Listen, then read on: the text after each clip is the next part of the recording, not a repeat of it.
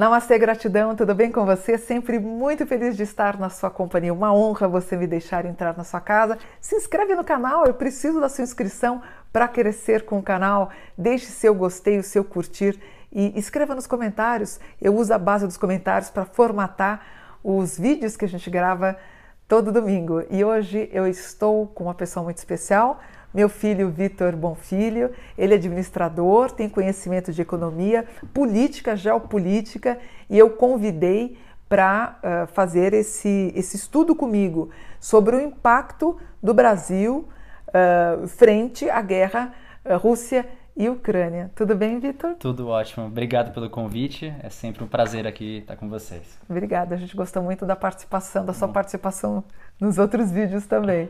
Vamos começar? Vamos. Um, tá todo mundo temeroso.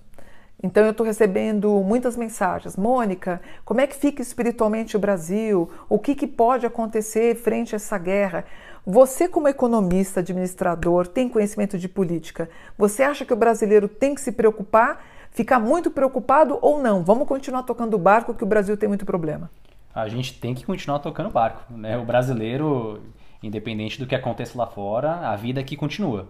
É claro que a gente vai ter impacto no, no combustível, como a gente já está vendo, a gente também tem impacto no, no setor alimentício, no dólar. Né? O dólar caiu bastante nas últimas uhum. semanas, mas a tendência é que volte a subir novamente. Uhum. Relação Brasil-Rússia. O que, que uh, nós dependemos do que da Rússia para se preocupar ou não? Qual que é a principal?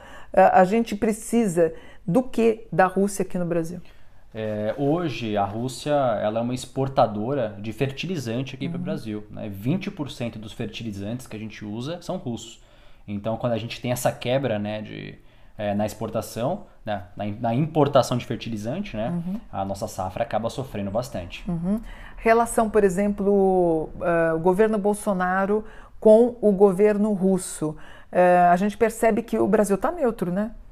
Se mostra neutro, né? É, a gente, o, o governo Bolsonaro, ele tem uma tendência a ser mais pró-Putin, né? Mas de forma genérica, quando eu digo a diplomacia brasileira, ela é neutra. Né? A gente sempre tende a ser neutro, no, geralmente, nos conflitos. E o Brasil consome alguma coisa da Ucrânia, não? A, bom, a Ucrânia ela é a quarta maior exportadora de trigo. Né? A Rússia é o principal exportador de trigo e a Ucrânia é o quarto. Né? Então, basicamente a gente está sofrendo bastante porque a gente está recorrendo à Argentina né, para fazer essa importação. É, mas, é, obviamente, a Argentina está nutrindo o mercado interno dela. Né? Uhum. Então é bem possível aí que a inflação dos alimentos, que já está muito pressionada hoje, possa ficar mais ainda.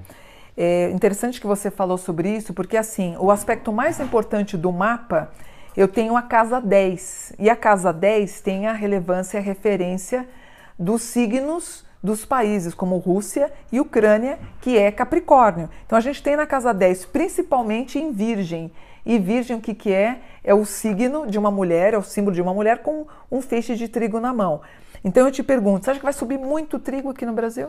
Eu acredito que sim. Hum. Não só o trigo, né? Eu acho que a inflação, é, mesmo o governo anunciando aí altas de juros, é, a inflação vai continuar subindo, sim. Mas por conta também da guerra? Com certeza, com certeza. E continuamos nos dois dígitos, talvez? De taxa de juros uhum. ou de inflação? Dos dois, dos dois. Bom, juros, a tendência é continuar alto, uhum. né? o que é péssimo para a economia, é bom para investidor, péssimo para a economia, né? para as empresas que tendem a ficar mais endividadas, para qualquer tipo de financiamento que você for fazer. Uhum. Então, basicamente hoje, quem está querendo comprar uma casa, comprar um carro, uhum. enfim, se prepare porque uhum. você vai pagar dois carros, três carros, duas casas, né? Já está então, tão difícil. É bem complicado. É, no mapa do Brasil aparece uma ansiedade, tá? Principalmente em junho e julho. De junho até setembro, um pouquinho introspecto em setembro, pode acontecer alguma coisa séria na Rússia, Ucrânia, em, até 1 de setembro, aparece aqui e o Brasil meio sem saber como é que faz, e a gente pode realmente ter essa motivação um pouquinho, um pouquinho difícil. Eu te pergunto, uh, como é que você acha na, na, na, rede diplomática brasileira ou na ideia da política brasileira? O Brasil está indo bem, está maduro ou, ou a gente pode ser pego de surpresa? O Brasil, historicamente, sempre teve uma, uma política neutra. Uhum. Até porque a gente vive ano eleitoral aqui no Brasil. Uhum. Então eu acho que, que, que nenhuma das partes vai querer se posicionar então, acho que não vai mudar muita coisa, não. A gente vai ficar neutro com relação a esse conflito. Quer dizer, então, basicamente, o que você está falando que a guerra Ucrânia-Rússia vai nos abalar, principalmente nas motivações, eh, se eu não me engano, da plantação, né? Que você falou do, do veneno, né? Do, dos agrotóxicos, né? Dos fertilizantes. Dos fertilizantes e dos combustíveis. E dos combustíveis. Fora isso, a gente tentando manter, tentando driblar junto à Petrobras, mas dá para a gente seguir do jeito que a gente sempre fez. É, assim, engraçado, porque assim, é, o, o preço dos combustíveis era para era para subir mais ainda. Nossa. Porque assim, aqui no Brasil, é, basicamente 20 a 30% da nossa gasolina é álcool.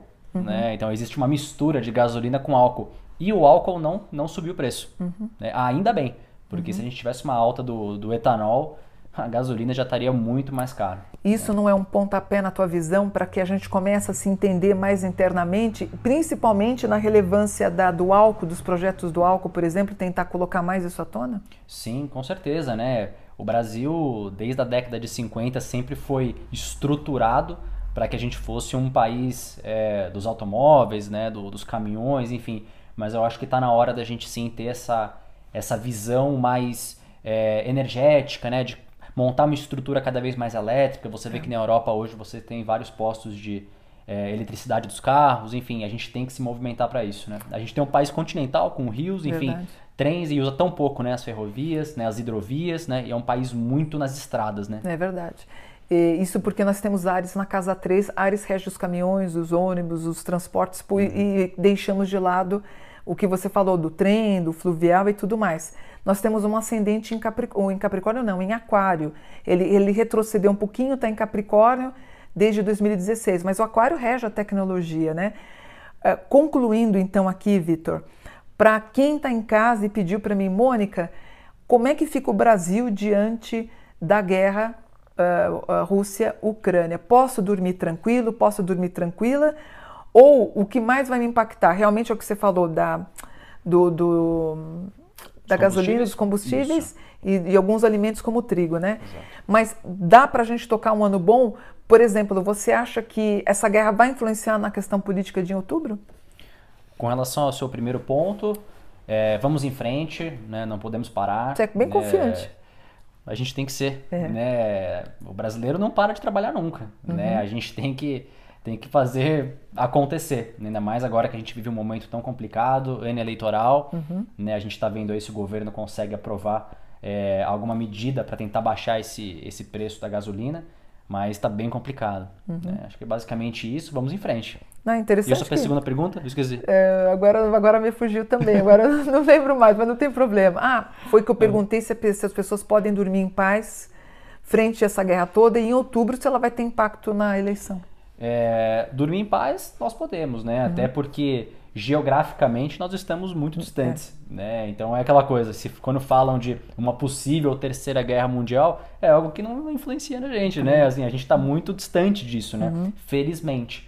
E sobre se a gente vai ter é, alguma influência, é, né, na, na, na, em, outubro. em, outubro. nas eleições, depende de como cada é, presidenciável vai querer se posicionar, né? uhum. né? A gente tem é, de repente um Bolsonaro querendo ser mais pró-Putin, de repente a gente tem um Lula mais pró-Ucrânia, enfim, mas acho que no final das contas isso vai ter pouca relevância. Tem relevância aquilo que está no cotidiano do brasileiro, uhum. né, que é a gasolina, é o preço do, do, supermercado dele, da comida, né, a roupa dele que ele quer comprar, enfim, é isso que muda a vida do brasileiro. No final das contas, o que está acontecendo na Ucrânia, a gente fica muito triste do ponto de vista humanitário, mas não muda nada uhum. né, a nossa vida no dia a dia, né? Uhum, é verdade. Gosata que você falou de. Eu perguntei, você está bem confiante?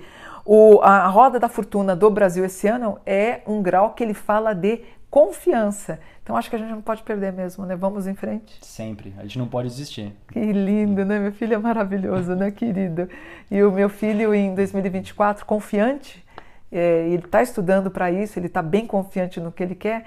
Em 2024, né, filho? Ele tá, vai tentar, não, ele vai conseguir a carreira como político, ele quer ascender politicamente, era um desejo desde pequeno, 10, 11 anos ele sempre quis e ele vai galgar e tentar agora em 24 a carreira dele como vereador por São Paulo, né, filho? Exatamente. A gente tem trabalhado bastante aí para para conseguir isso. A gente sabe que não é uma tarefa fácil.